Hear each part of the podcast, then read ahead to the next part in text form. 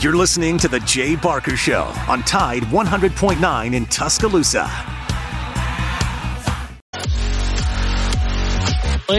Because it's Friday afternoon and it's the place to be.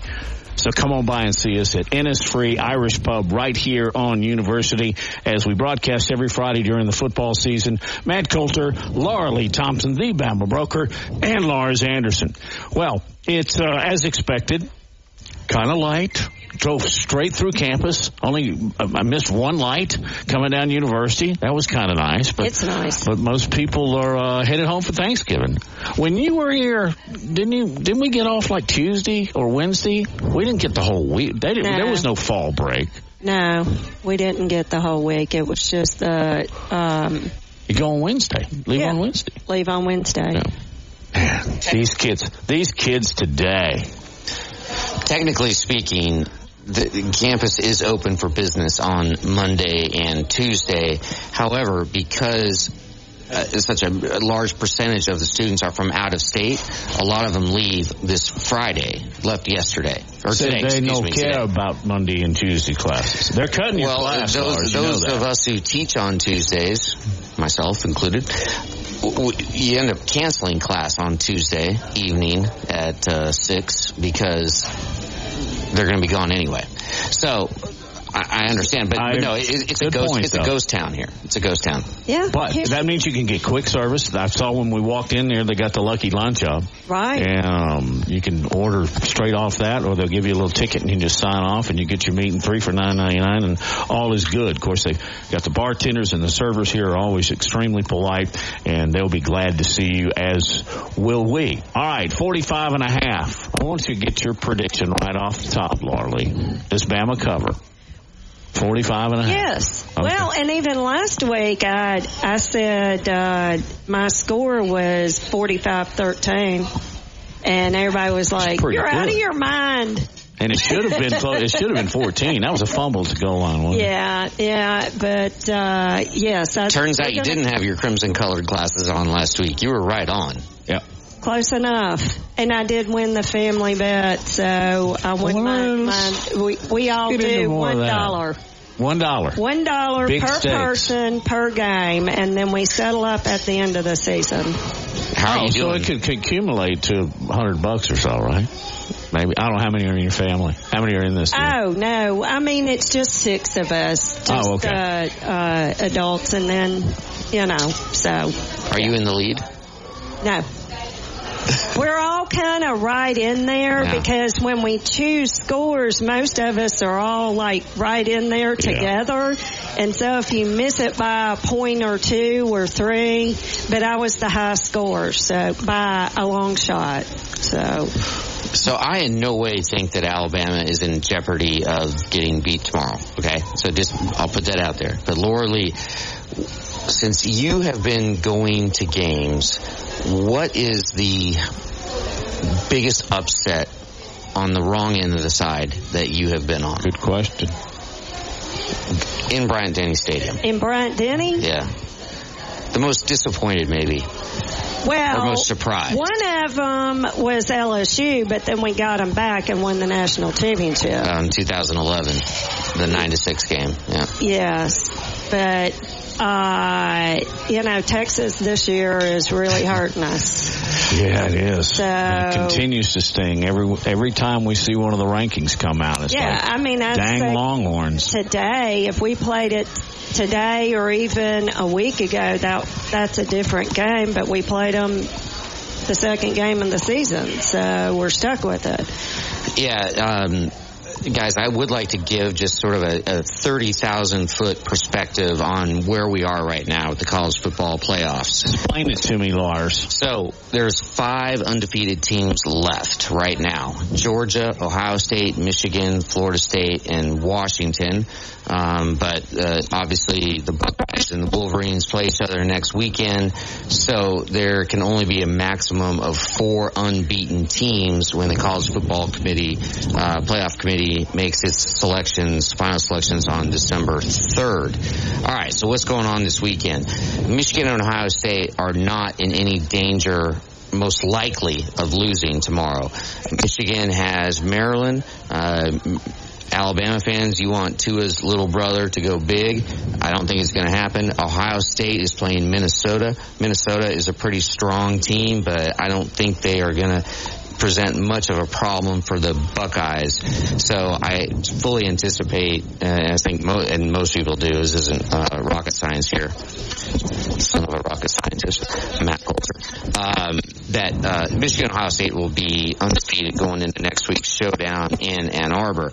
All right, Georgia the number one team in the college football rankings right now. They are playing number 18 Tennessee.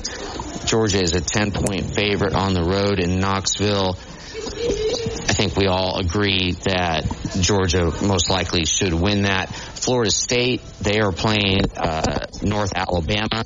North Alabama is currently three and seven playing against an FCS schedule. They are not going to put up any fight at all against the Seminoles. The key team to watch this weekend is Washington, right? They face a very difficult challenge on the road against number 11 Oregon State. And we talked about this yesterday, Matt, that the Beavers are the betting favorite in this one, uh, anywhere from uh, one to a two and a half point favorite and uh, Oregon State. Um, they have uh, they they've beaten Utah, UCLA, and Colorado this year. It's uh, their only two losses uh, to Washington State and Arizona but have been by a combined six points. They have one of the best offenses in the country, led by the uh, quarterback transfer from uh, Clemson, DJ they call him DJU. Yes. yeah, I, I can't. I, I I'm horrible at enunciating. Or something. And they have a, and they have a good they have a good defense. So for Alabama, you definitely want Oregon State to upset uh, upset the Huskies, and then you know you hope that the uh, Pac-12 just kind of uh, you know eats itself, and it would open up a slot for Alabama if Alabama runs the table and ends up beating Georgia in the SEC championship game. So really the game to watch um, is uh, is is uh, tomorrow night, six thirty Eastern, ABC, Washington, Oregon State. Two. Two games to watch. Well, also yes, Texas and Iowa State. And I think that that could be a tough Texas is Texas. yeah. I, I agree. Um, yes, so Texas is going into Ames, Iowa. Uh, Iowa State they are really tough to beat at home. I've spent many uh, afternoons and evenings in the, in that stadium in Ames, especially in November when it gets cold, it gets windy, and you have a Texas team that doesn't necessarily like playing in that weather. What's the kickoff time at Iowa State? Seven. I believe it's yeah six thirty or that, seven. That's going to cause Texas some problems because I looked at the weather this morning and their lows are like twenty five, their highs are like fifty five. So at night there, it's going to be like what forty when they kick it off, and that's tough if you're guys from Austin, Texas. I don't care who you are, uh, it's going to affect your style of play. But I'm not on y'all's bandwagon there. I think Texas goes in there and takes care of business and covers. They might, but I'm it. just saying that there are two games to watch, and I, I think the way Washington has been playing, I, I think it's highly likely they get beat. Uh, yes, that would be a beautiful thing for us Bama fans. Um, but the Texas game. The Texas thing, yeah, you know what? That that, that is just we sort of been it. Has been hanging. It. has been hanging over Alabama, and uh, it certainly hasn't been hanging over the players because they are completely dialed in. And and right now, I don't think any team in the country wants to play Alabama, but there's that head to head against Texas. And what Alabama, the worst case scenario, Matt, is when that final slot in the playoffs, if it comes down to Texas v. Alabama, even if Alabama gets all the style points and passes the eye test, they beat Georgia, there still is this little fact that Texas came into Bryant Denny and beat Alabama by 10 points. In or wasn't there kind of an unwritten rule that you gave points to teams that improved along the season? Alabama has not been gifted that. Now maybe that's because they've changed the rules and that black smoke-filled room or whatever it is, but it doesn't seem like Alabama's getting any points for beating Tennessee, LSU, and then going on the road and waxing Kentucky. And maybe that's the way it is now. But when we get back, I've got a million dollar question for both of y'all. I've been thinking about it this morning, and I don't know if I've flipped on this thing about Georgia. We are live. What are you going to order today? Did we get? We didn't get pickles yet, did we? No, we hadn't ordered All right. them yet. We got to get pickles, and then um, I forgot last time. last week I went with the the Conecuh Conecuh. sausage and all that. It was just Y- y- It's Conecuh for me today. Oh, okay. I'll go. I'll go with that. Um, it's a meat and three. It's a lucky lunch, and it's available at Innisfree, the Irish Pub. Twenty-five years, best bar in Tuscaloosa. We'll be right back here. Hope to see you too.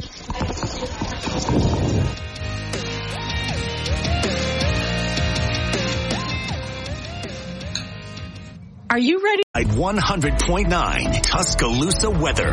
The sky becoming mostly cloudy this afternoon. The high today 69. Cloudy tonight. The chance of a few passing rain showers. The low 54. Tomorrow becoming mostly sunny. The high 67. And Sunday, a sunny day with a high at 66. I'm James Spann on the ABC 3340 Weather Center on Tide 100.9. It's 70 degrees in Tuscaloosa. From T-Town to the plains, this is Alabama's most in-depth analysis on the SEC. This is Big Noon Sports. It's the Friday place to be. We are at Innisfree. Please join us. Uh, we were just discussing what we might order for lunch, and uh, we'll put that uh, off the menu order in in here in just a second. But it's Laura Lee Thompson, the Bama broker. And while we've got a minute coming out of here, Laura Lee, uh, let's just go ahead and talk about what's going on in your world as far as uh, real estate.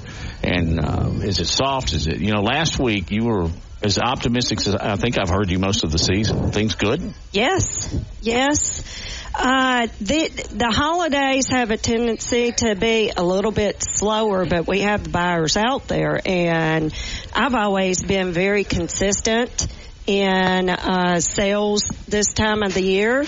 And uh, what's great about it is that you have less buyers out there during the holidays, and really up to in Tuscaloosa the gates starting start opening after the national championship.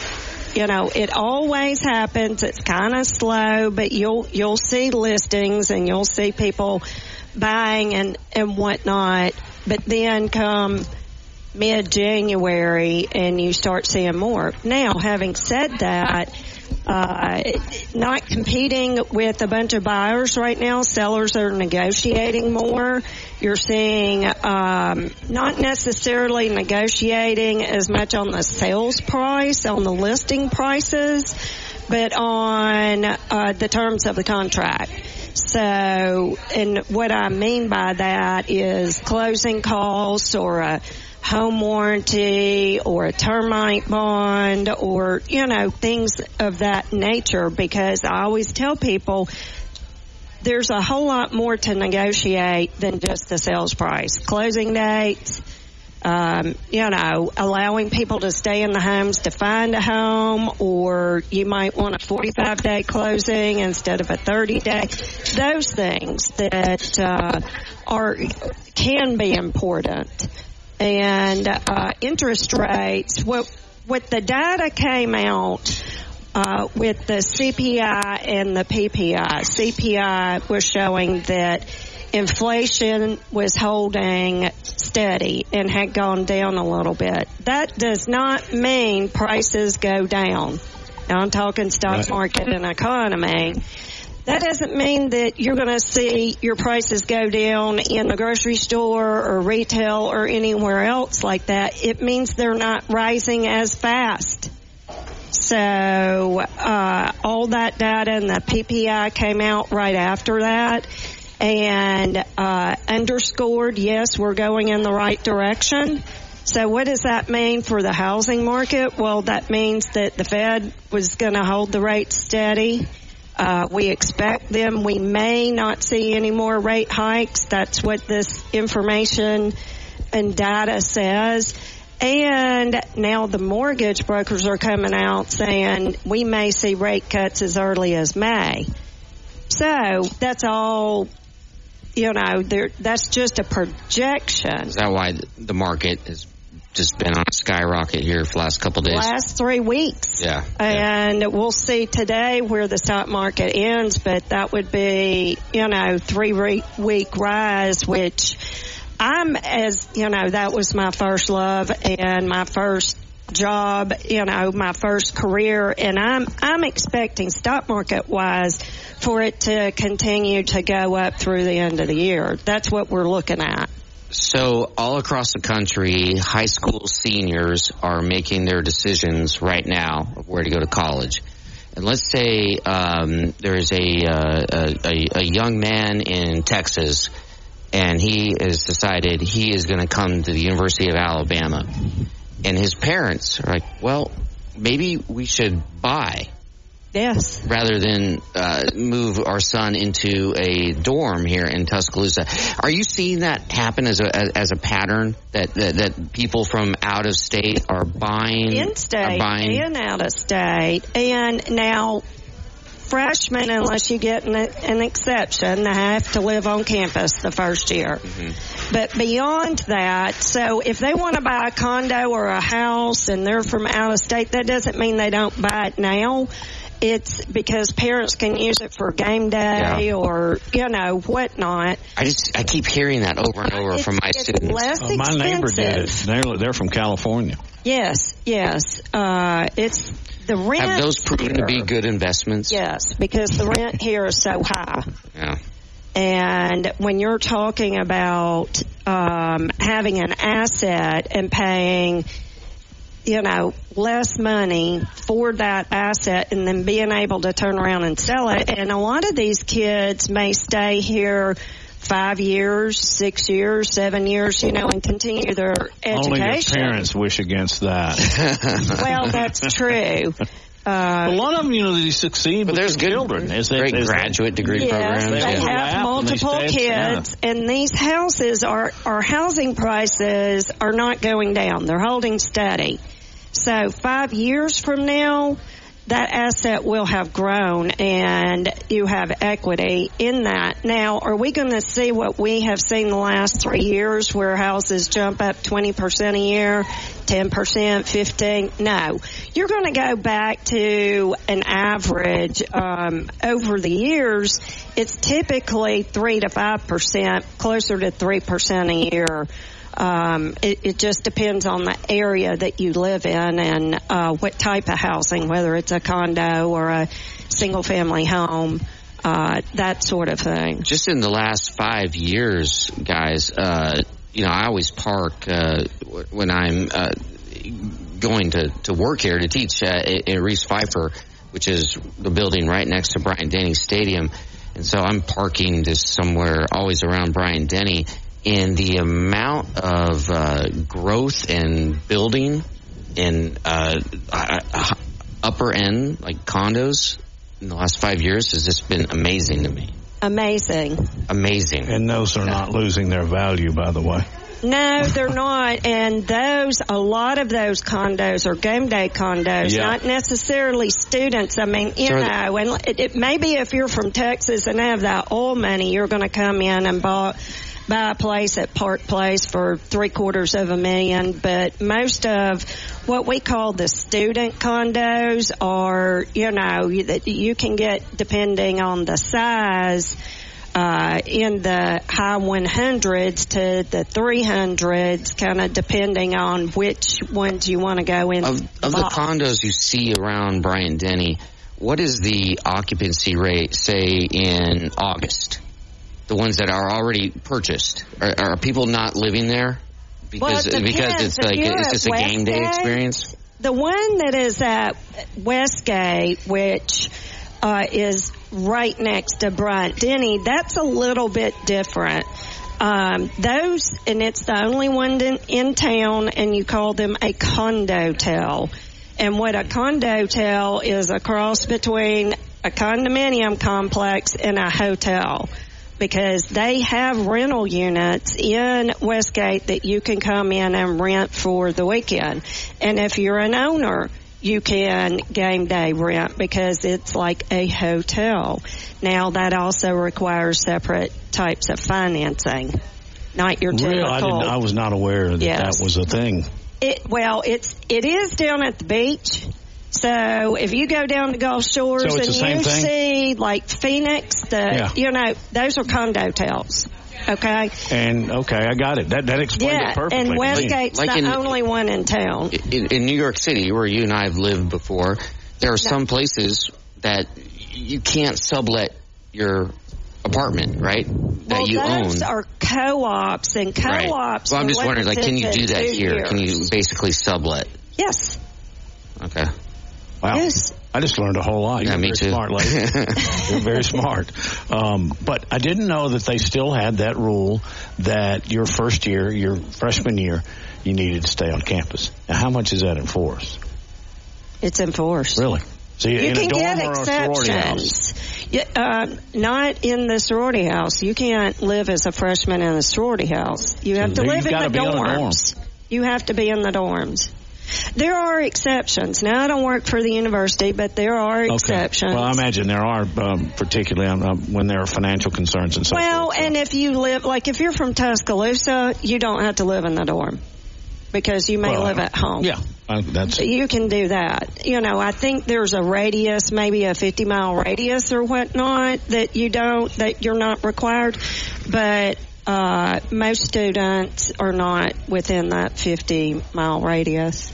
All right. I was going to pose this question, but I'd much rather talk about what we just discussed. But is it in Alabama's best interest if Tennessee beats Georgia tomorrow? No. No. See, I disagree.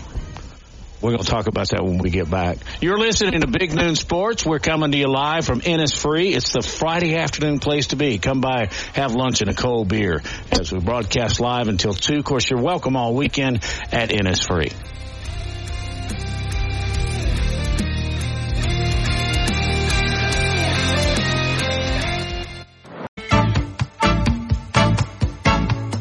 Securing the best mortgage possible requires a lender who has knowledge, is trustworthy, and treats customers like family. And no one is better at all of this than the mortgage miracle worker, Haley Sansing. Based right here in Tuscaloosa, Haley Sansing has spent decades working in the mortgage industry.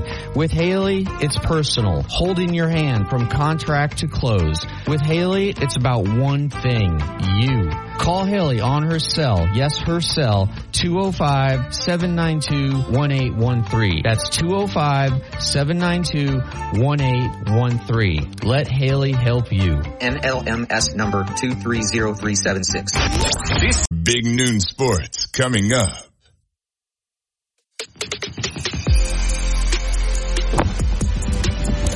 Hey, we're live at Innisfree. Matt Coulter, Laura Lee, and Lars Anderson now being joined by the one and only Mick Gillespie, who uh, broadcasts from here, has many shows, and uh, has some YouTube channels as well. Mick, the gang is all here. We miss you. Come see us. Are you up in this area? Uh, I'm heading that direction. So, um, yeah, maybe I'll, I, I'd love to swing by there if I can get there in time. Well, and, and you know the lay of the land here. Innisfree is just about as good as it gets. It's a great place to eat, and it's a great bar. So come on by. Lars is buying. All right? Uh, As always, wait, the, the fried Put on pickle order is in. The fried pickle order is in. Hey, Mick, um, just give us your review of last week's performance at Alabama, Kentucky. Well, I mean, I wasn't surprised, you know, and I said it all week um, that I thought Alabama was going to go in there and, and take care of business. I didn't think that they were going to overlook Kentucky. I thought that it would be a blowout. And I also said that I thought Vegas was wrong on Alabama. They were wrong when Alabama was struggling on the road and they had them, you know, kind of over, overranked. I mean, you know, or, you know, overpointed or whatever you call that, you know, and, and, uh, they were under. I thought 11 for that game was extremely low and I probably would have had it in the 20s. So, um, they did exactly what I thought. I mean, they made some mistakes and give Kentucky credit for taking advantage of it.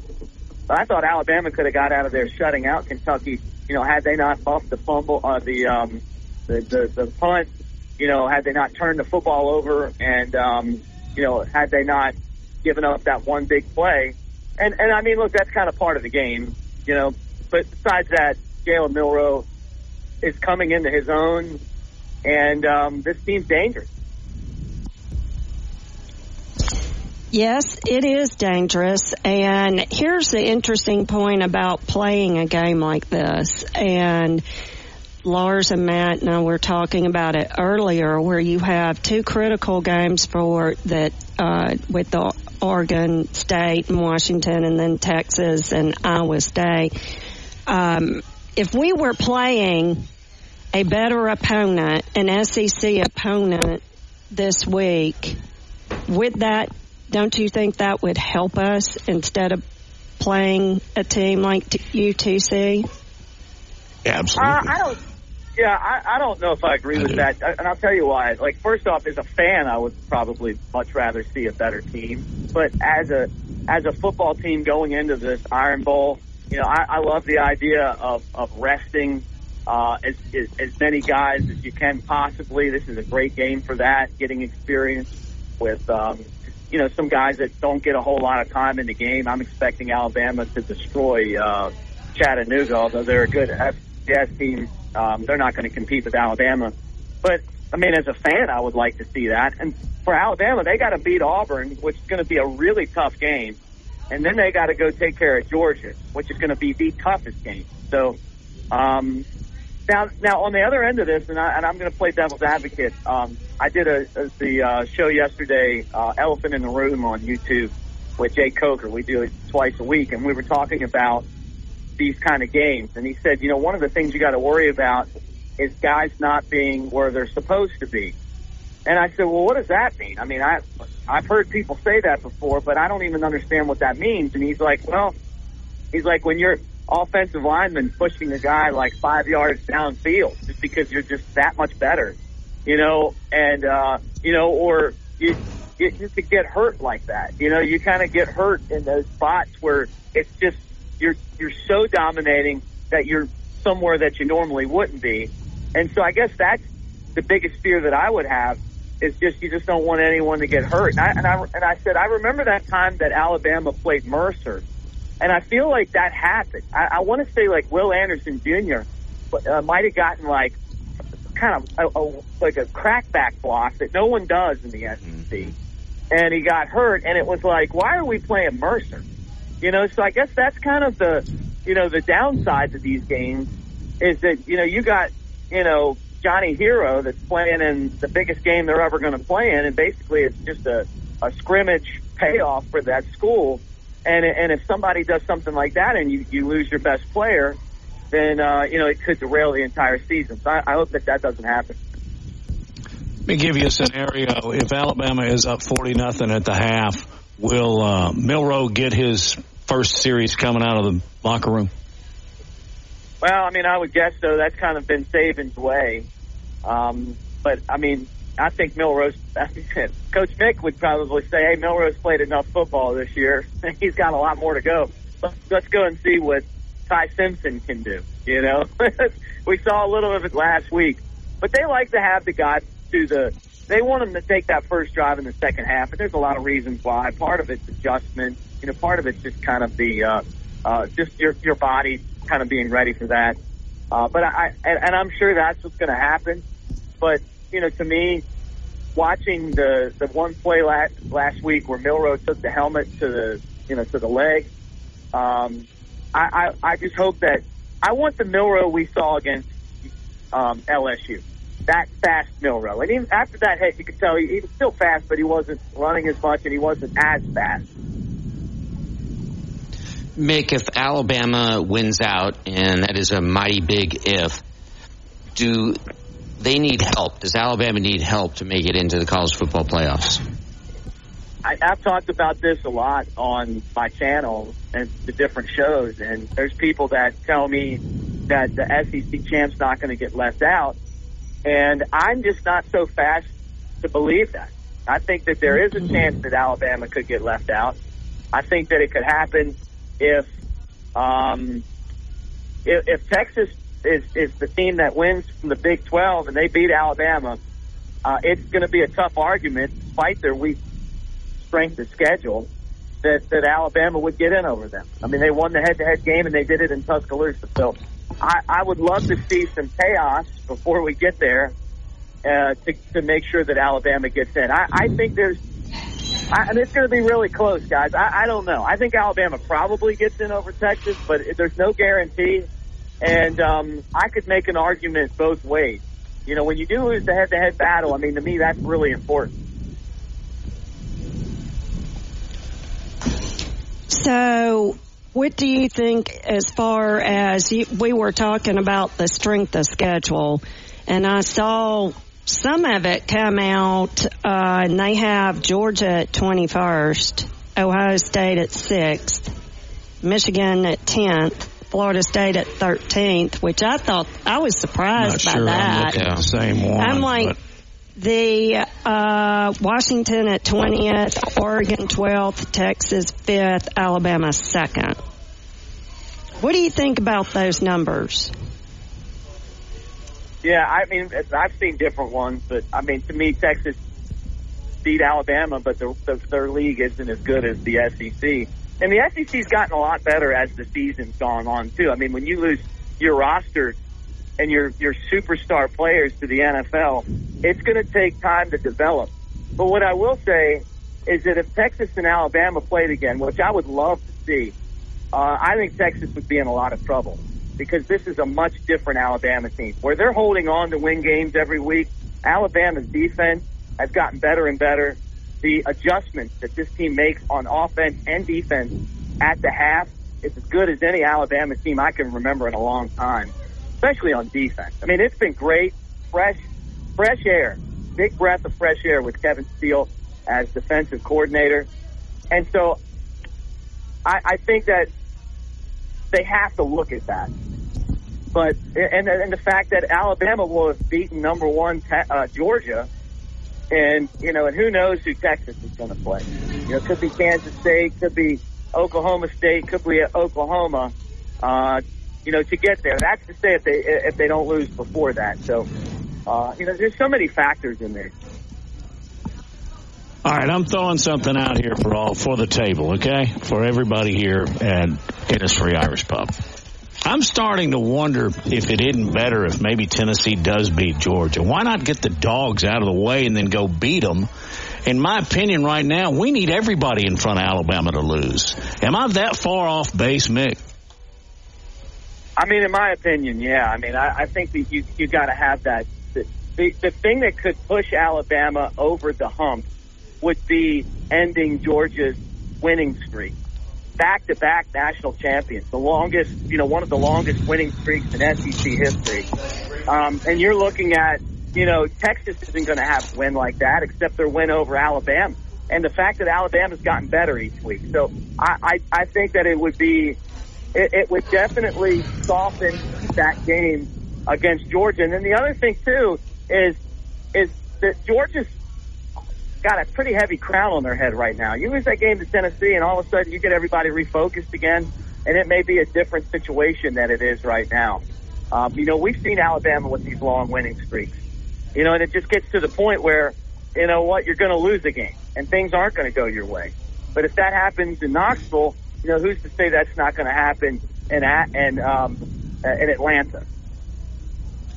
Hey, Mick, I, I'm keeping a close eye on Texas versus Iowa State this weekend. The Cyclones at home, man, they are tough. And also, given the fact that Iowa State has beaten Texas three of the last four years, and Texas is a seven and a half point favorite, something doesn't really add up here.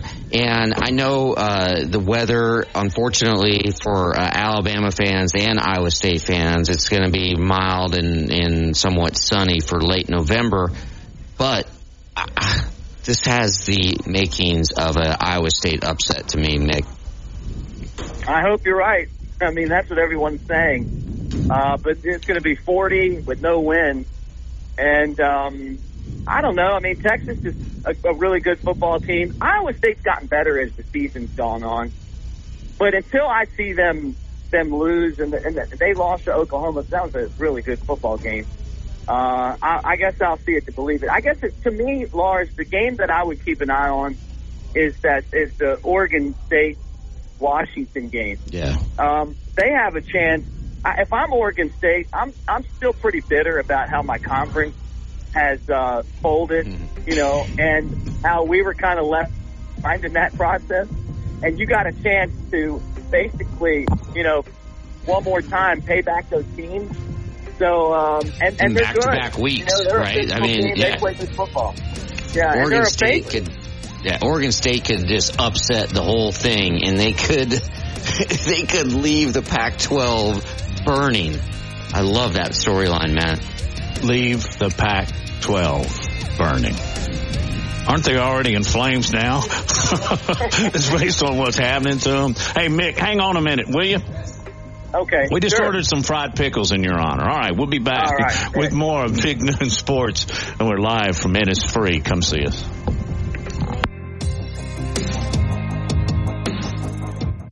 If Thompson is known as the Bama Broker. She's a Tuscaloosa native, an Alabama graduate, and the only realtor in town with Wall Street experience. A skilled negotiator, Laura Lee knows how to buy low and sell high. And the Bama Broker isn't just going to show you houses. No, Laura Lee is going to educate you on the market, guide you to homes that fit your budget, and teach you how to sell your home for its maximum profit. Throughout the entire process, the Bama Broker will equip you with the tools you need to both buy a home and build financial wealth through home ownership. Trust me, the Bama broker who's as roll tide as houndstooth will get you across the goal line. That's Laura Lee Thompson, the Bama broker with Advantage Realty Group. You can reach her at 205-790-7229. Again, that's 205-790-7229. And you can also email her at Laura Lee at thebamabroker.com. That's Laura Lee at thebamabroker.com. Tide 100.9 Tuscaloosa weather. The sky becoming mostly cloudy this afternoon. The high today 69. Cloudy tonight. The chance of a few passing rain showers. The low 54. Tomorrow becoming mostly sunny. The high 67.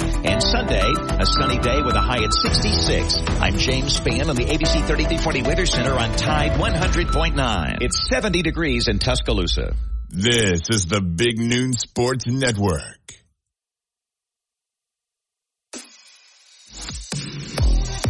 Live, as we are Fridays throughout the season at Innisfree, the Irish Pub. It is the place to be, especially on Friday. We're here until 2, but you can come by all weekend long, as many of you already do.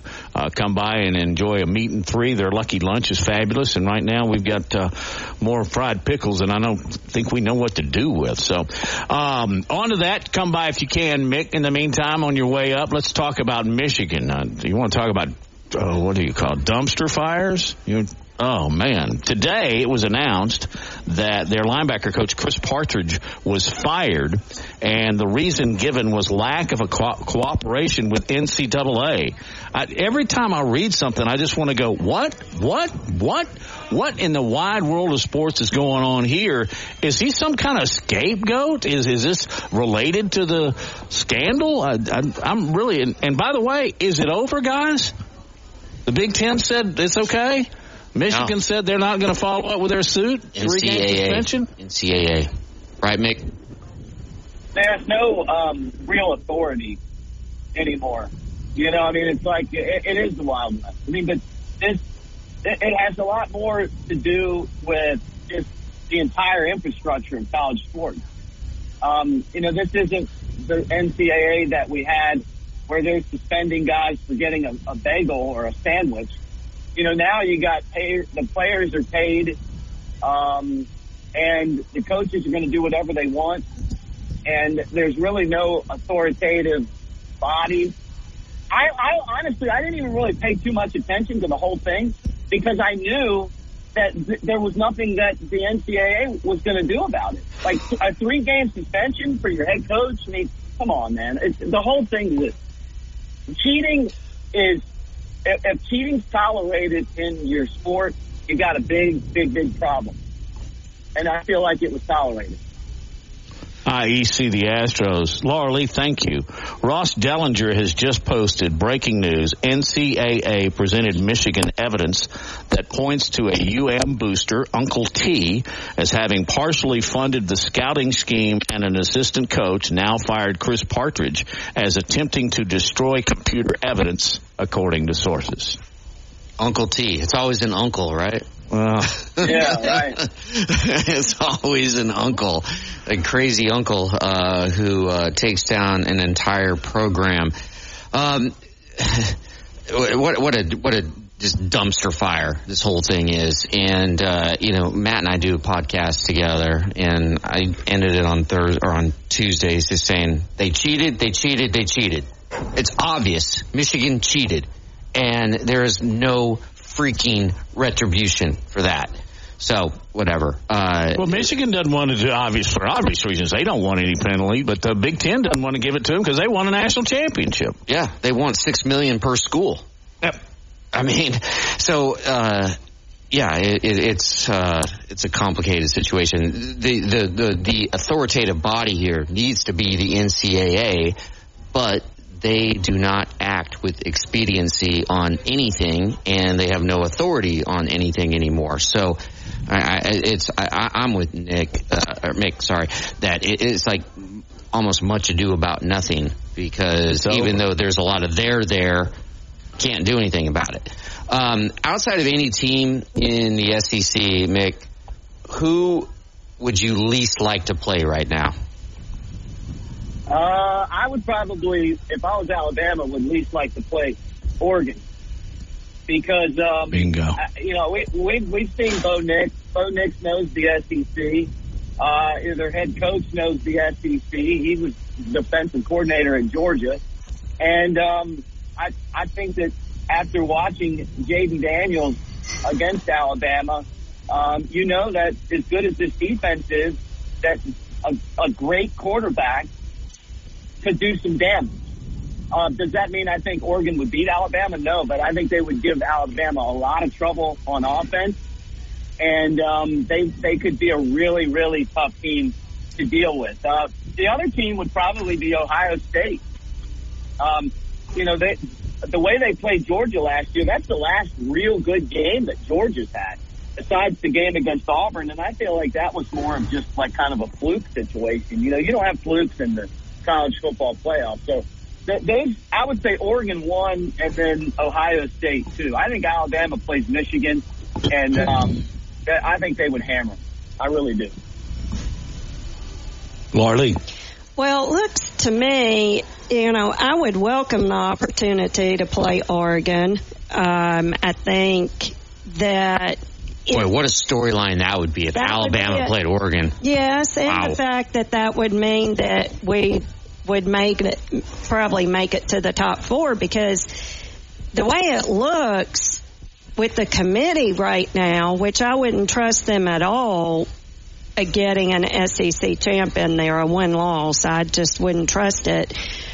Is that they're bound and determined to have a pack a pack team in there as that that uh, they go up in flames. They want the last four teams, one of them, to be out of that conference. What do you think, man? That could be it. I mean, I, I'm, I, I really do feel like the, that the committee would love to keep Alabama out. I, I just do. Now, there, there's going to be a ton of momentum if Alabama beats Georgia. Um, and it, it, it would be so crazy to think if Oregon beats Washington and, and then Texas and Alabama are all one loss champs of their league. How, how in the hell would they figure that out?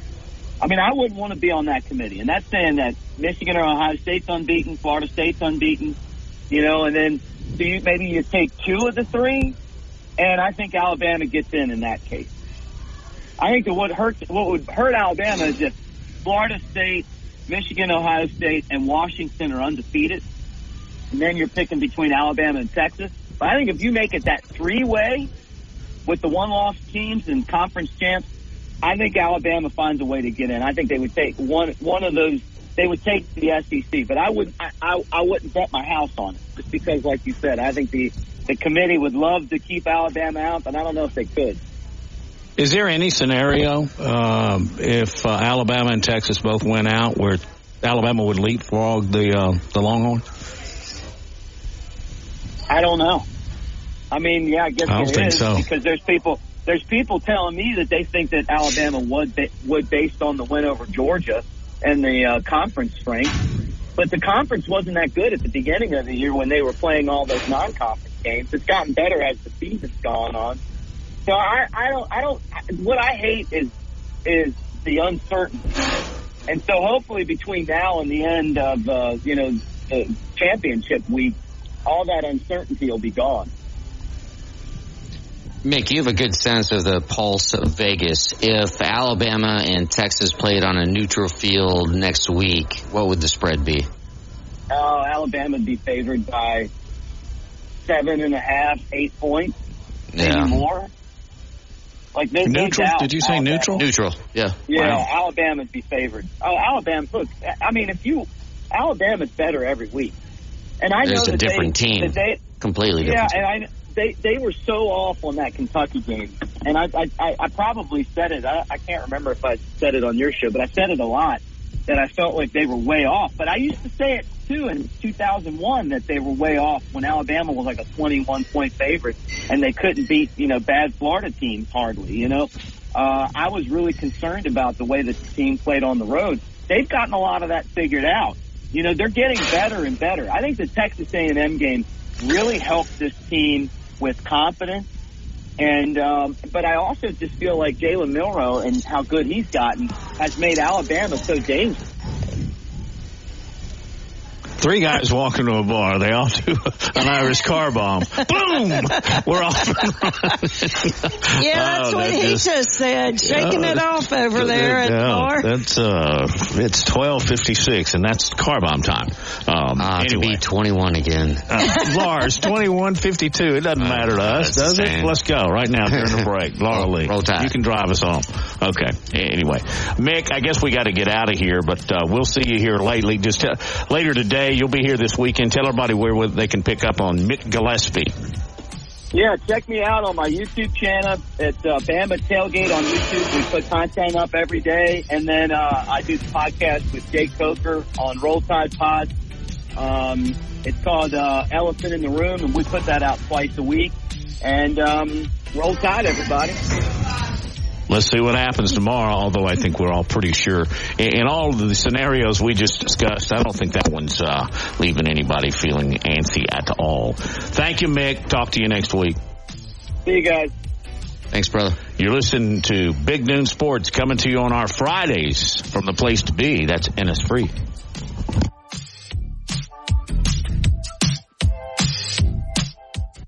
From our home. Securing the best mortgage possible requires a lender who has knowledge, is trustworthy, and treats customers like family. And no one is better at all of this than the mortgage miracle worker, Haley Sansing. Based right here in Tuscaloosa, Haley Sansing has spent decades working in the mortgage industry.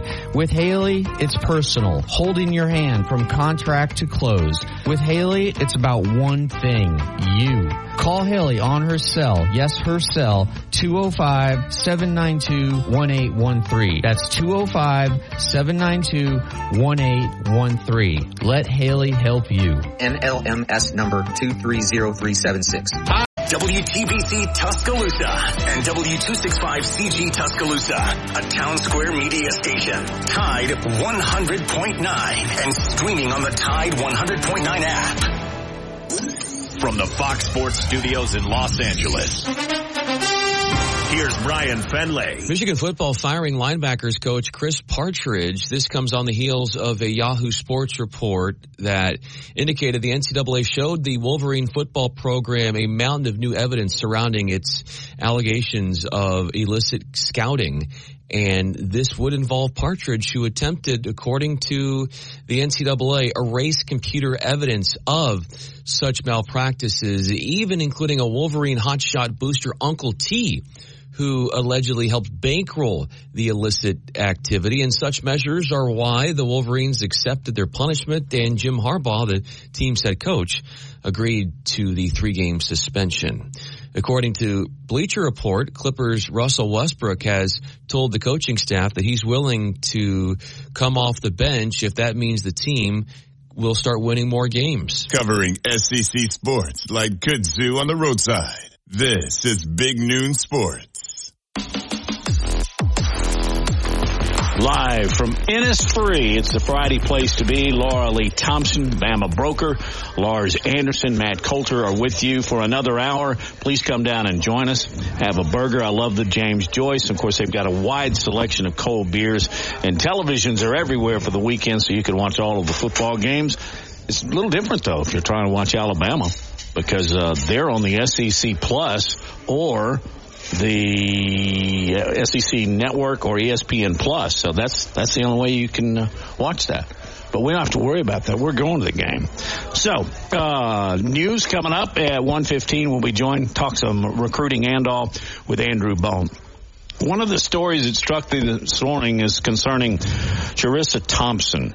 She's a longtime NFL sideline reporter, and on a podcast yesterday, she admitted that she made things up concerning her sideline reports. For instance, if she didn't actually get a coach to interview or get a quote from the coach, she would just go ahead and make her own quote. She would say it would be very generic, like if um, you're 0 for 7 on third third downs, then she would say, well, the coach needs to uh, improve on their third downs. Well, that's true. The coach probably would have said that, but the fact that she didn't accurately get that information, Lars, throws up all kinds of red flags. And every sideline recorder, from the one down in Daphne, Alabama, to the ones in New York City, are crying. They're crying. They are throwing all kinds of stones at Charissa Thompson. And I'm just, uh, this is a great topic for people that are in the business, Lars. It's not she- a great situation. If she was my colleague in uh, at Alabama in the Department of Journalism and Creative Media, I think the class that she would teach would be called "Fake It Till You Make It." Fake it till you make it. That is what she did, Matt. Is so appalling, and on, on multiple levels. And I cannot believe that she was on the broadcast last night on Amazon. Cannot believe. I can't believe she said it. Well, okay. Yeah, They're- they're- they're- they're- covering this is her. multi. This is multi-layered here, right? Absolutely. I can't. Yes. Okay. That one, she confessed to uh, violating the cardinal sin of journalism, and that is tell the effing truth. Yep. and then the fact that she felt such a sense of entitlement to boast about it, and she thought it was cool, it was funny, mind-boggling. She is jeopardizing a seven hundred thousand dollar a year gig, and she doesn't have to do very much other than, you know, smile and look pretty, and don't don't lie. But she is admitted to lying, and so what does Amazon do when they are asked why is she on air tonight? Oh, it took place 15 years ago. Give me a freaking break. Give me a break, Laura Lee. Like, I, I can't believe that this woman is still allowed to have her job. I would have fired her in a New York minute. So this is something she did 15 years ago? Yeah. But she's boasting about it now. I don't know if she's necessarily boasting as much as she thinks it's. Well, she's proud of it. She's proud seems of it. like- You're right. You're right. Yeah, I wouldn't be proud of something like that. It would be admitting a mistake, you know, early in a career, but boasting about it, then, yeah, I would She have- tried to clarify her a- comments on You know, Instagram. that's a that's a good point because had she presented it differently, I'm not sure she'd be under the heat that she is now. Good point. Yes. I mean, look, sideline reporters have a difficult job. I get that. And Matt, you and I talked about this uh, before the show for about 30 minutes. But look, if, if Nick Saban isn't going to talk to you at halftime, uh, or you know they're running late, everything is so uh, truncated and rushed a- at halftime for the coaches.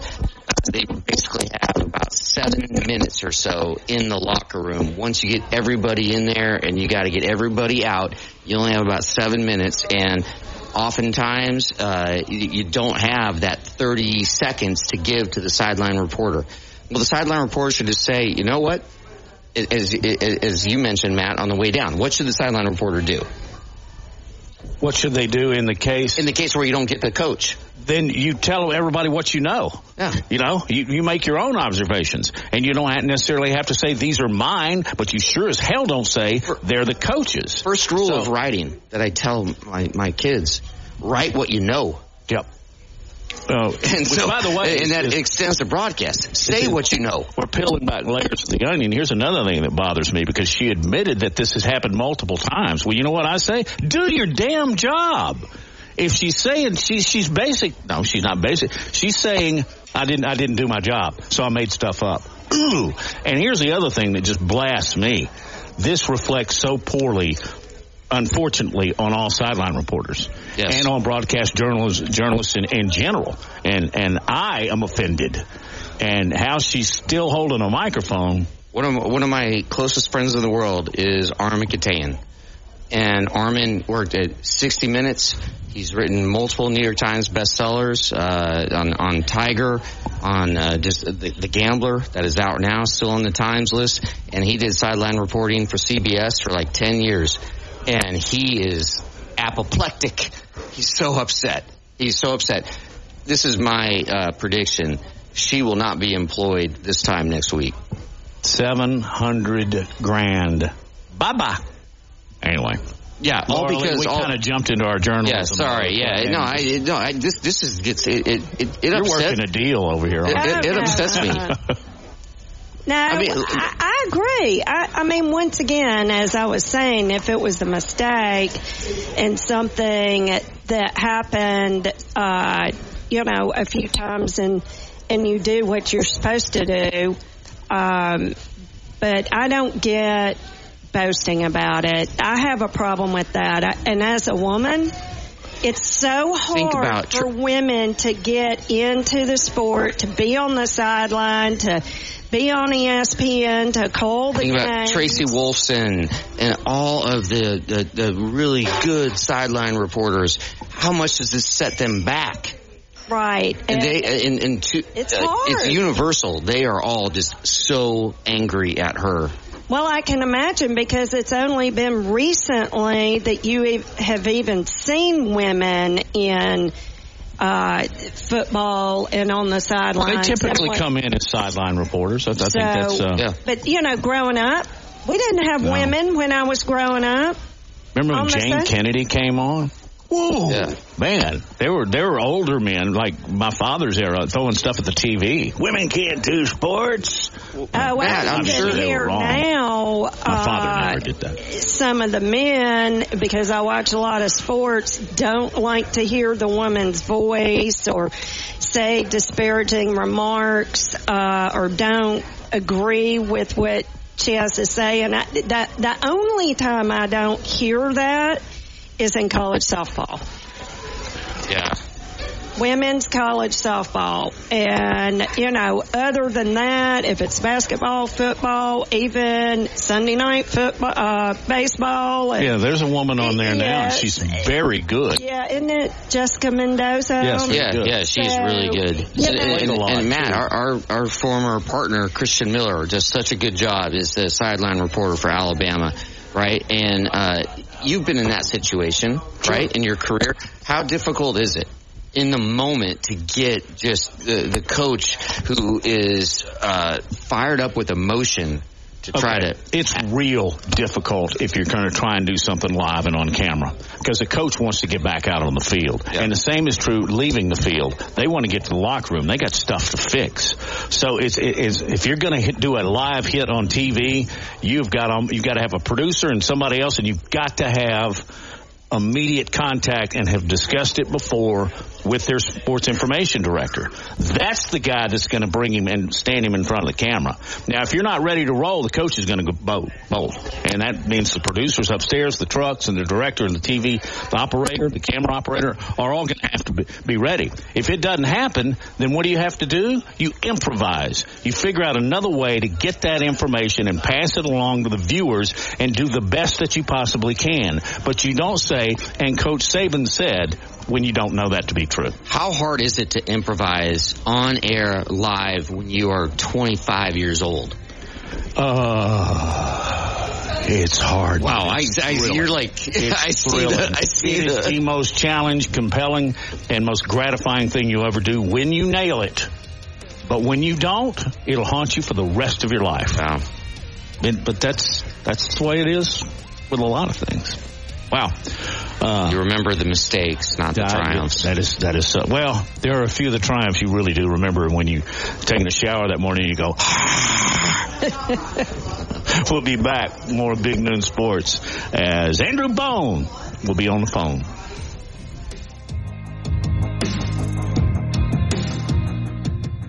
Dells Black is known as the Bama Broker. She's a Tuscaloosa native, an Alabama graduate, and the only realtor in town with Wall Street experience. A skilled negotiator, Laura Lee knows how to buy low and sell high. And the Bama Broker isn't just going to show you houses. No, Laura Lee is going to educate you on the market, guide you to homes that fit your budget, and teach you how to sell your home for its maximum profit. Throughout the entire process, the Bama Broker will equip you with the tools you need to both buy a home and and build financial wealth through home ownership. Trust me, the Bama broker who's as roll tide as houndstooth will get you across the goal line. That's Laura Lee Thompson, the Bama broker with Advantage Realty Group. You can reach her at 205-790-7229. Again, that's 205-790-7229. And you can also email her at Laura Lee at thebamabroker.com. That's Laura Lee at thebamabroker.com. The best, you Tide 100.9 Tuscaloosa weather. The sky becoming mostly cloudy this afternoon. The high today 69. Cloudy tonight. The chance of a few passing rain showers below 54. Tomorrow becoming mostly sunny. The high 67. And Sunday, a sunny day with a high at 66. I'm James Spann on the ABC 3340 Weather Center on Tide 100.9. It's 70 degrees in Tuscaloosa. The best sports talk in Alabama. This is Big Noon Sports. Andrew Bone is going to join us in just a second, but I think he'll uh, he will allow me to take about a minute here. If you were noticing in that last break at our affiliates here in Tuscaloosa, Tide 100.9 and WTBC 1230 WTBC, you heard James Spann doing the weather.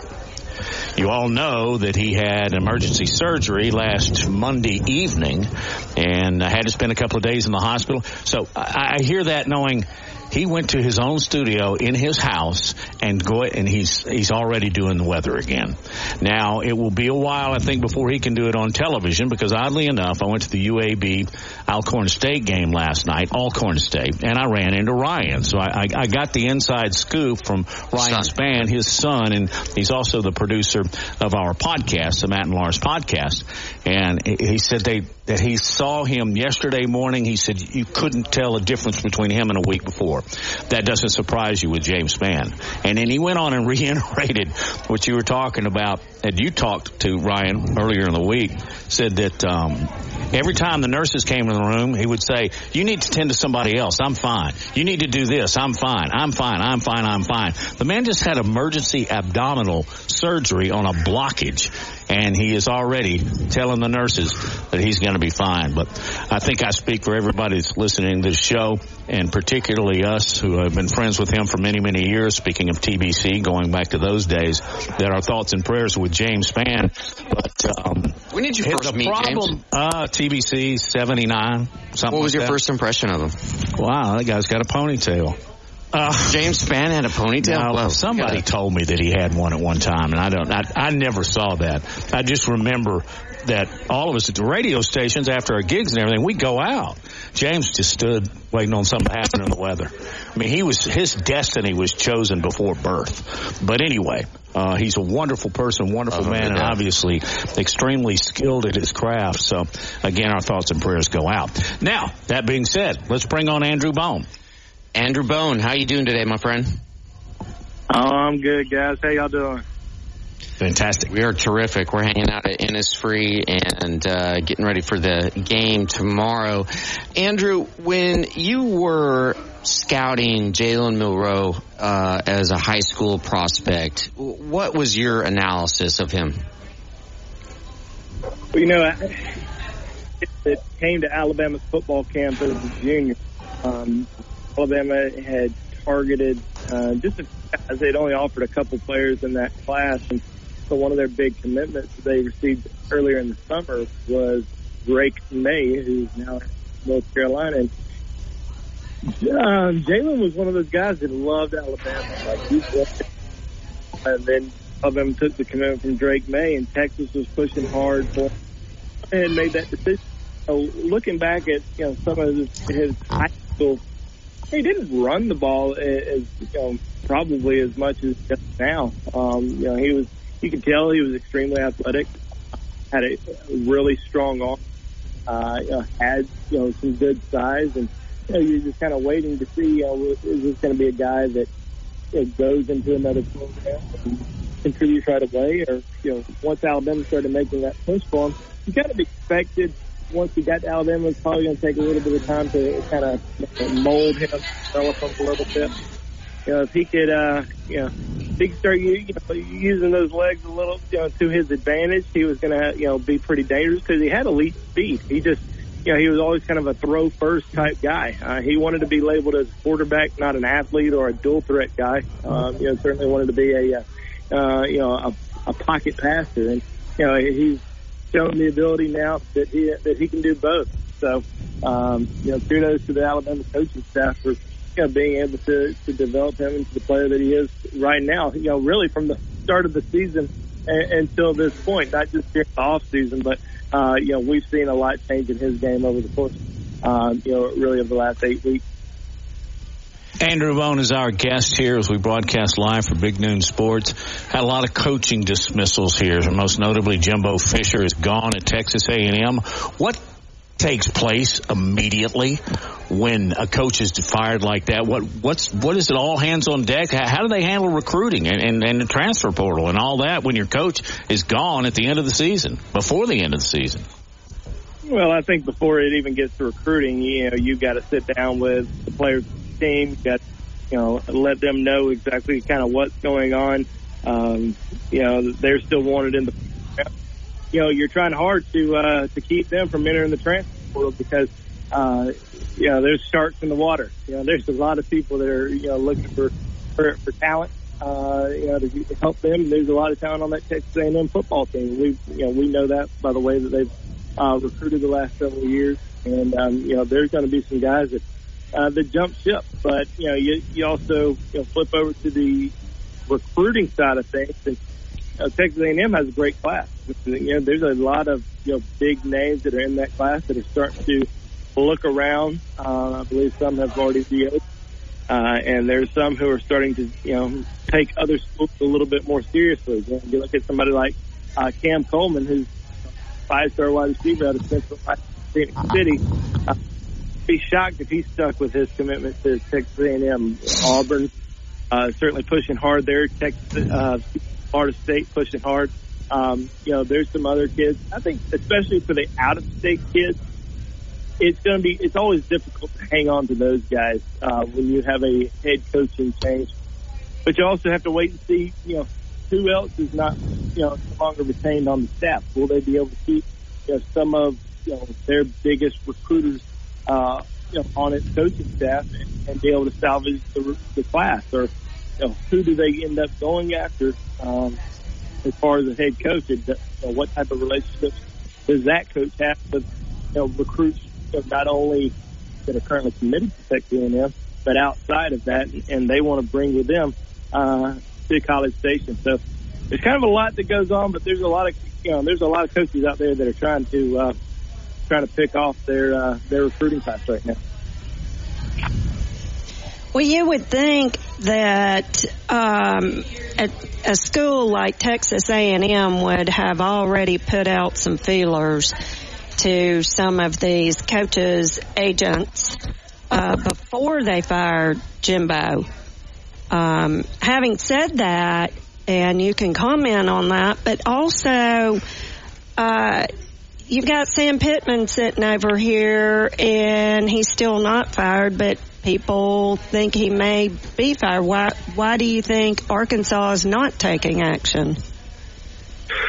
That's a good question. Um, yeah, I kind of felt like, you know, after watching this season that, that Sam Pittman, you know, he was probably on his way out. Um, and maybe they just want to give him another year. I mean, it's you know, toughest conference, toughest division in uh, in college football is the SEC West, and uh, we saw Mississippi State fire its head coach, um, you know, just uh, just the other day, and obviously just one year in uh, to the job, one season, and uh, you know didn't go as well as uh, you know well as they were hoping. I thought they'd give him a little bit more time. Sam Pittman's been there um, you know, I guess three years now, and um, you know, still kind of, still kind of the same. So I don't know if they're going to give him a little bit more time, but um, it, it seems like they are.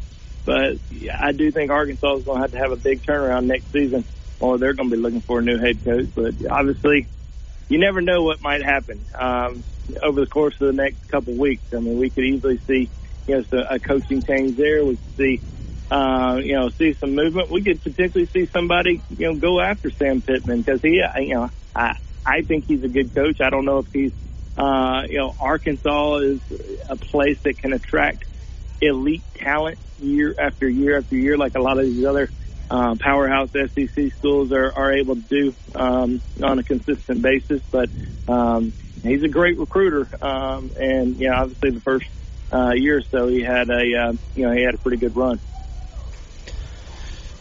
I can say this without qualification. I have never spent so much time talking about an 18 year old left tackle as I have this year with Matt Coulter. we are oddly like obsessed with Kadyn Proctor, and uh, I think it goes back to his recruitment in the fact that uh, he, uh, just to what I've read, he was like last second flip, and he's an Iowa kid, and uh, and and in a lot of the games early on, you know, Matt and I would be talking like, oh, who's the key player? Who's the key player for Alabama? And I'll be, it's Kadyn Proctor, Kadyn Proctor. And his development in the last month has just been amazing. And it's just a great story. Andrew, can you just give us some backstory, some background of how Kadyn Proctor came to Alabama, what you saw in him in high school, and what you see in him now? Well, from a physical standpoint, he he was just so far advanced than than really just about anybody else that we saw at the high school level in last year's recruiting class. I mean, you know six foot five, you know three hundred, you know fifty plus pound offensive lineman. Um, you know, who doesn't look really fat. You know, you, usually a high school kid at, at that size is kind of, you know, sometimes sort of a, a little bit of a slob and you have to get them into your program and, and trim the fat uh, you have to get them in shape, and um, you, you have to get them physically ready to play in the SEC or, or you know really anywhere. Um, but Kadyn was a you know incredibly physical prospect coming out of high school, big kid. Um, committed to Iowa early during the summer, but it was between Alabama and Iowa. You know, Alabama stuck with it, you know, throughout the process, kept recruiting them, kept telling them, hey, we got a spot for you. Uh, just wait. Um, you know, we want you to flip. Um, you know, we'll, we'll, or we're going to try to flip you. And, uh, and obviously, um, Eric Wolford, Nick Saban, and, uh, Freddie Roach were able to do that at the end of the recruiting cycle. Andrew Bone, where can people follow you? Go to BamaOnline.com. That's where all of my content is every single day. You can sign up now for $1, uh, get you one month of subscription to BamaOnline.com. One dollar. All right. Andrew, thanks for your time as always. Just terrific information. We'll see you down the, line, down the road. Yeah. All right. Thank you. Bye. Hey, um, some stuff. I'm a broadcaster and I need to use the word stuff. There was activity in the National Football League last night Thursday night football and uh, more than just the score, the Ravens, Ravens beating the Bengals 34 to 20. We'll be back with information on that as we broadcast live from Innisfree, the Friday place to be with Matt, Laura Lee, and Lars.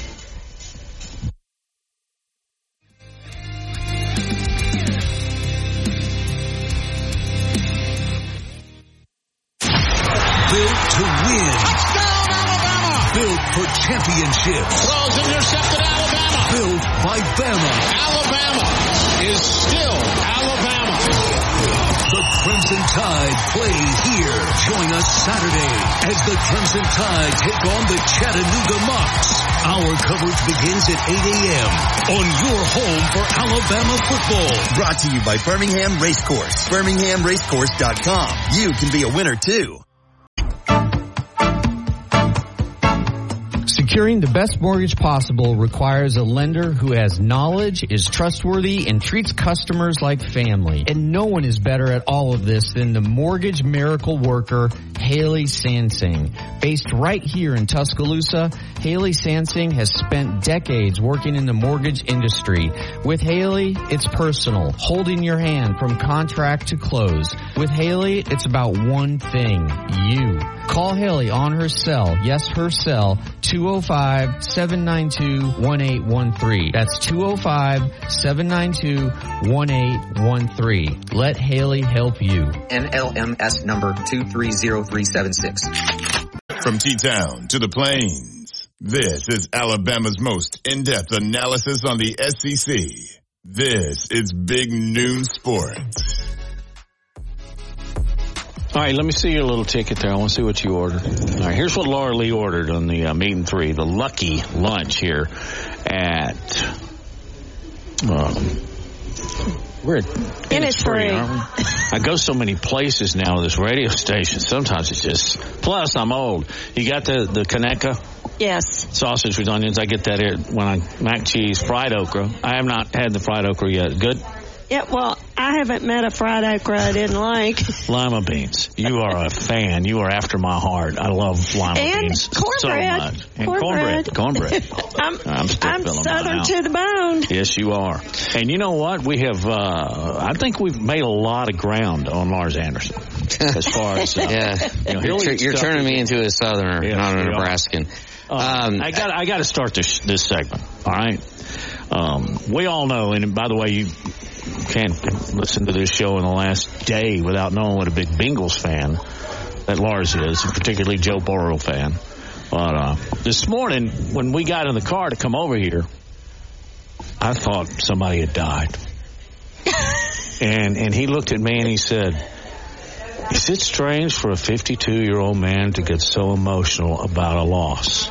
And I mean, he was just short of having tears running down his eyes. I mean, he is. I saw, I knew you were a Bengals fan, but I didn't know that it carried a hangover to where you were. Well, it took it took till Brook Brookside, Brookwood, Brookwood to get him in a better mood. Well, I could understand. I mean, you know, since he's a big volleyball fan. There you go. You know, Volleyball Anderson here. volleyball No, but Anderson. but uh, I, I give Matt credit because his accounting of what transpired is 100% accurate. But then I, I I always try to look at things like from if everybody's looking directionally like straight ahead, I want to look at it from the side. And so why why do we care so much? And that's what I asked Matt. Why? Is it does it make my life any better or worse today because Cincinnati lost last night and Joe, Joe Burrow may be gone for the season? Got a little bit of a man crush on Joe Burrow, you know that. A little bit. Yeah, a big bit. Um, no, but but it's something I, I have thought about since I was about seven years old. And what drove me into sports journalism and to writing is why do we care so much? Because I, I couldn't conceal my emotions from Matt. And is a and I, I did preface it too. Is like a Thursday night game in the middle of the season and I'm like visibly upset on a Friday morning. Like I, I don't get it. But and, and this is a question I've thought about, Laura Lee, for 45 years. Get it because I, I live and breathe Alabama football in particular, but Alabama sports and I always laugh and say my moods go up and down according to how Alabama's doing. And uh, yes, I mean it's when it's because you're invested in it. I grew up going to the games. I grew up right by this campus. I this is part of who I am. I bleed crimson, and I am invested, good, bad, or ugly, because I was here when it was ugly. yeah, no, it, it, that that is great. I love that because some of the uh, richest uh, experiences I've had in my life with, with, my late father, all around Bengals football. That's well, it. then that that has a large part. Yeah. That's large. Part it, it enriches you your life, though. It makes you feel better. And if something makes you feel better within reason, do it. Do it till you satisfied. Feels good, do yeah, it. Yeah, that's my motto. Do it. So, um, and, and, then do it again. And, and, do it again. And, coaches, most notably, I spent a lot of time with Sanderson, and um, he said, "Man, that dang losses, they hurt far more than the wins count. You know, it just." Losing hurts more than winning feels, you know? Yeah, and, and we also talked about this, Laura Lee.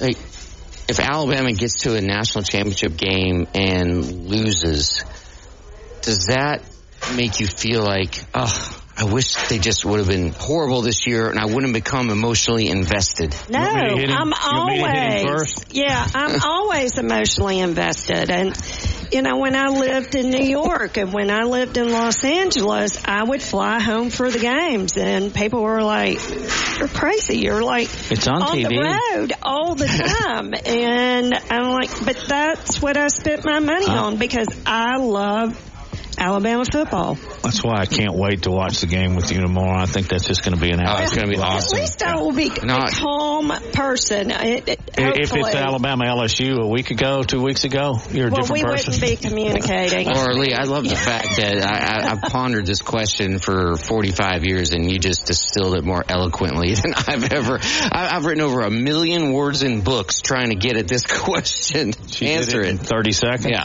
yeah. So I got there that you have it. for me. Laura Lee, the Bama broker. Uh, Robbie Glenn joins us usually in person, but he can't. He had an appointment out of town, but uh, he is with us. Robbie, how are you today?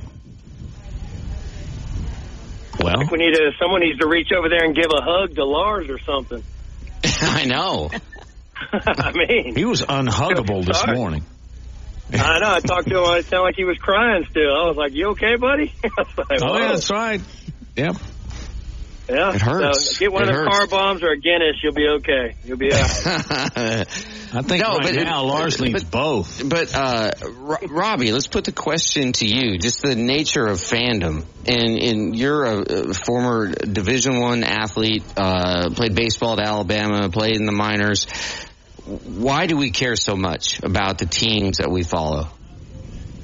I, as an athlete, I mean, I just I love just the competitive of the sport and following it. As as just a fan, you, you get invested in it. I mean, you just you feel like you're a part of them, helping them win, helping them. You feel the losses like they do. Um, it, it just you, you just care about something, and it it's good to to care about something that's not work or anything else like that. You know, it's sports. You've explained something to us uh, on air, I think maybe earlier in the week, and then again on the phone. But that's how what's going on in college football right now with just four teams is, you know, talk about the emotional and the fun part of sports, and explain that to our listeners. Yeah, I mean, right now we've got the four team playoff. You know, we're going to switch to the 12. If it was a 12 team this year, the excitement would not be happening right now that we're all talking about because all these 12 teams would be in. I mean, we'd be talking about maybe the 14th and 13th trying to get in, like Lars said. But right now we're watching, we're going to be watching Texas at Iowa State tomorrow, you know, Washington Oregon State, you know, games we normally wouldn't follow just to see if there's a loss in there and see who's going to slip in if Bama can kind of move up. Uh, it's exciting. Uh, these next two, really three weeks, because everyone's got a championship plus their rivals next week. They're, this is f- fun football to watch to see who slips up and who moves up and who can keep winning. So I'm invested in. I'm gonna be watching every almost every game on the TV.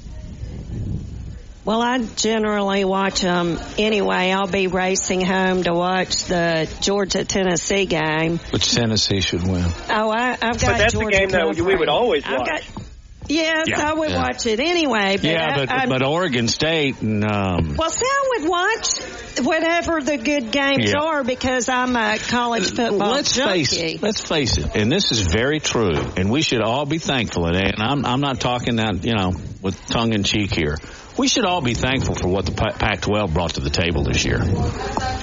Well, You know? if they keep us out of the playoffs, I'm not going Then to you're be not- thanking them. uh, yeah, but uh, Have faith. I agree with uh, Robbie about the excitement, and the, but you know, with the 12 teams, no, we wouldn't be on the edge of our seats wondering if Alabama's Yeah. going to get in.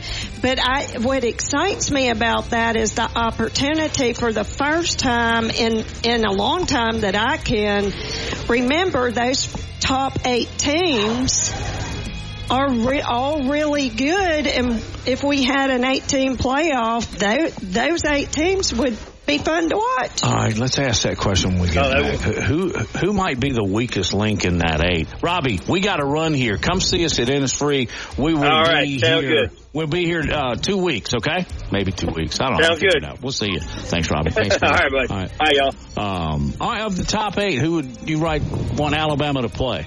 Uh, we'll discuss that. Plus, um, I've talked about it. Nick Saban has talked about it. It may be the only thing we really have in common. But being a grandparent is a significant life-changing moment and you never realize it until it happens. And it has happened to one person that I never ever thought I would say the words I'll repeat after this break.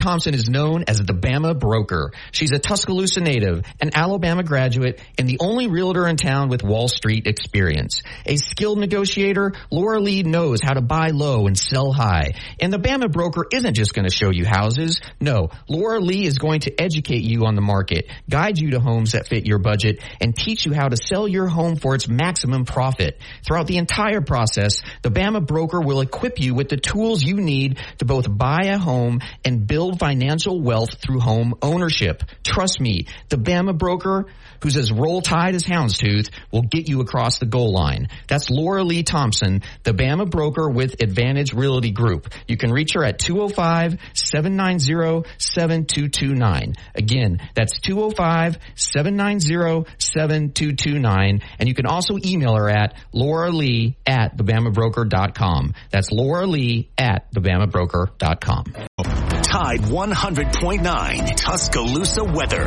The sky becoming mostly cloudy this afternoon. The high today 69. Cloudy tonight. The chance of a few passing rain showers below 54.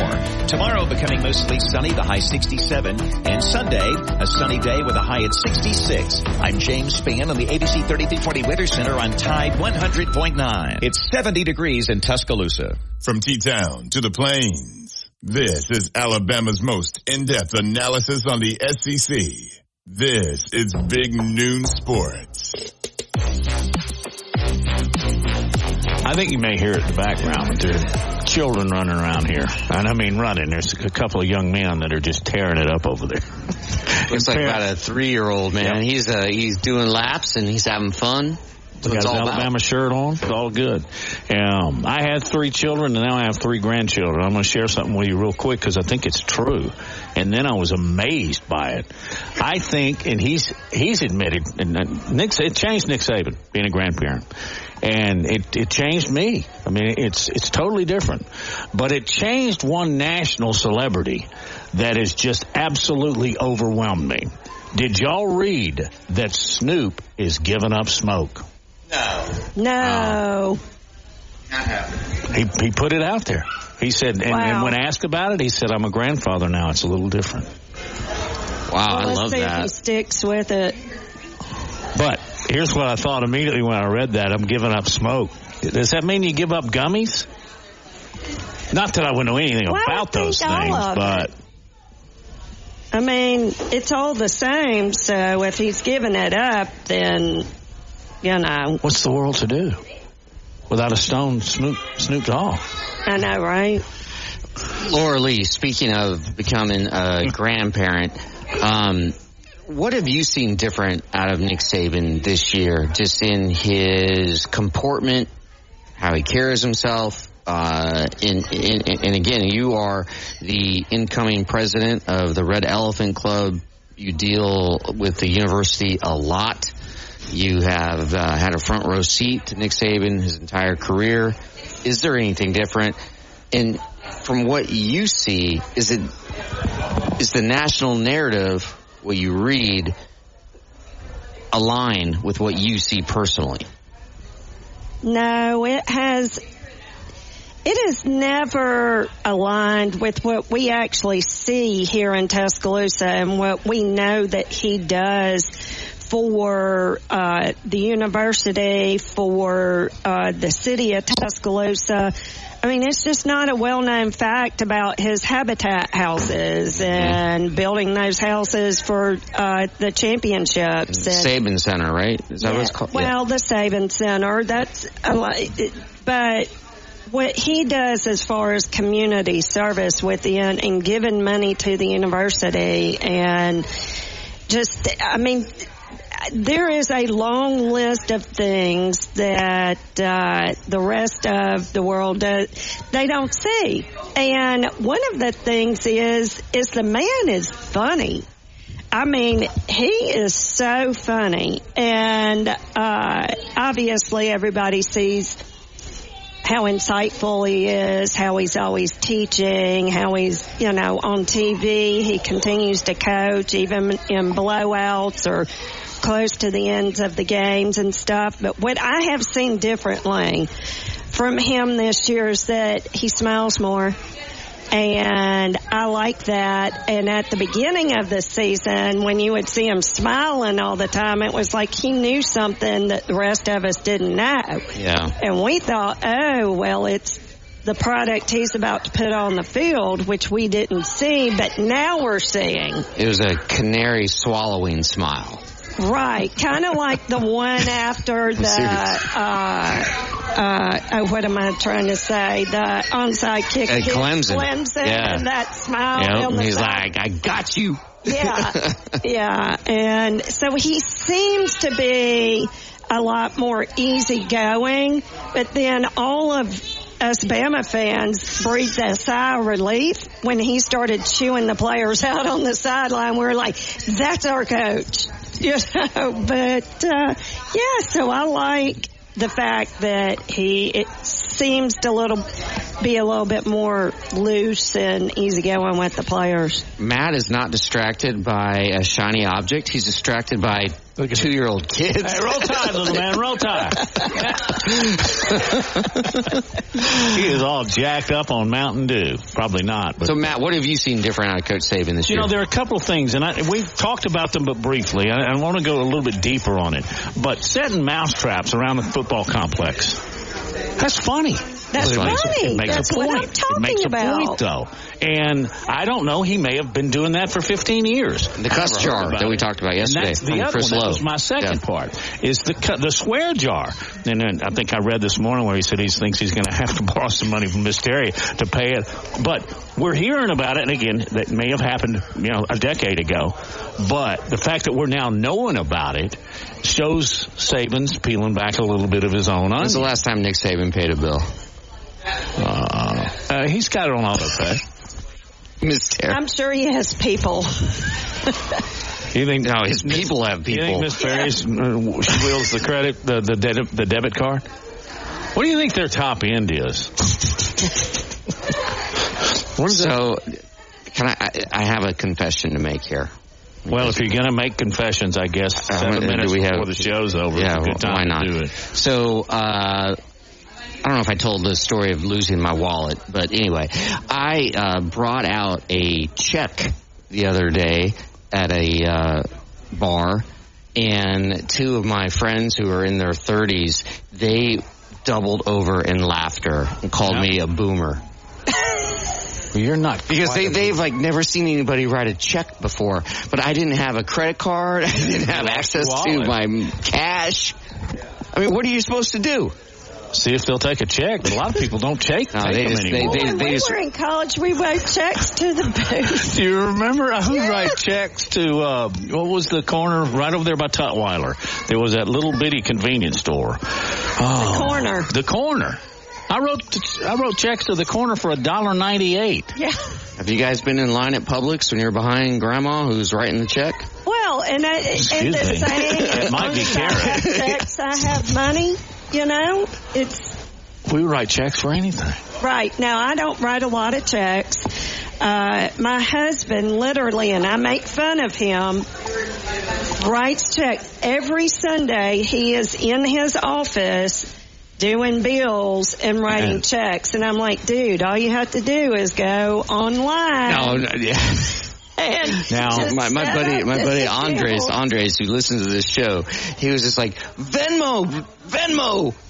Yeah. Like, See, why- but I have a Venmo account with money in it, and I'm not sure I could get to it. I Oh, I had to, I don't know. I had to Venmo for my dad this week. He called me from Aspen. He was like, I'm, oh You didn't mind. I'm buying this, this Christmas thing and from an individual and she needs the money. So I'm telling you, it was though it was one of those frozen in time moments that I'll never forget. That is like a, a line of demarcation. You're of, right. I just got old. You just got old. I just got old Oh. because I pulled out a check. Yeah. I don't know that my children even have checking accounts. I mean, I guess you do if you have a debit card, but some people don't and I I, still I use don't checks. understand.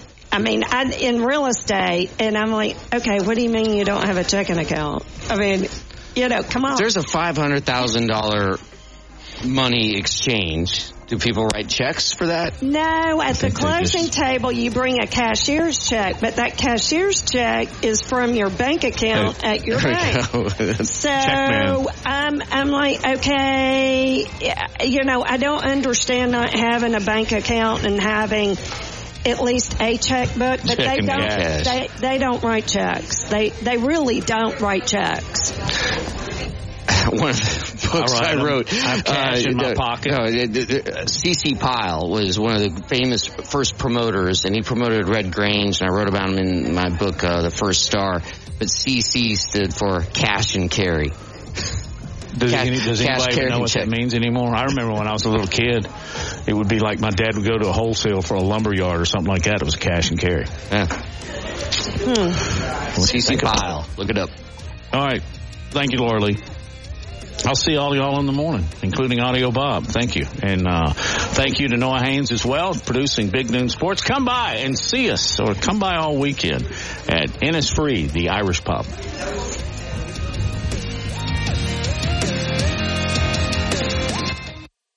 The Birmingham Racecourse Casino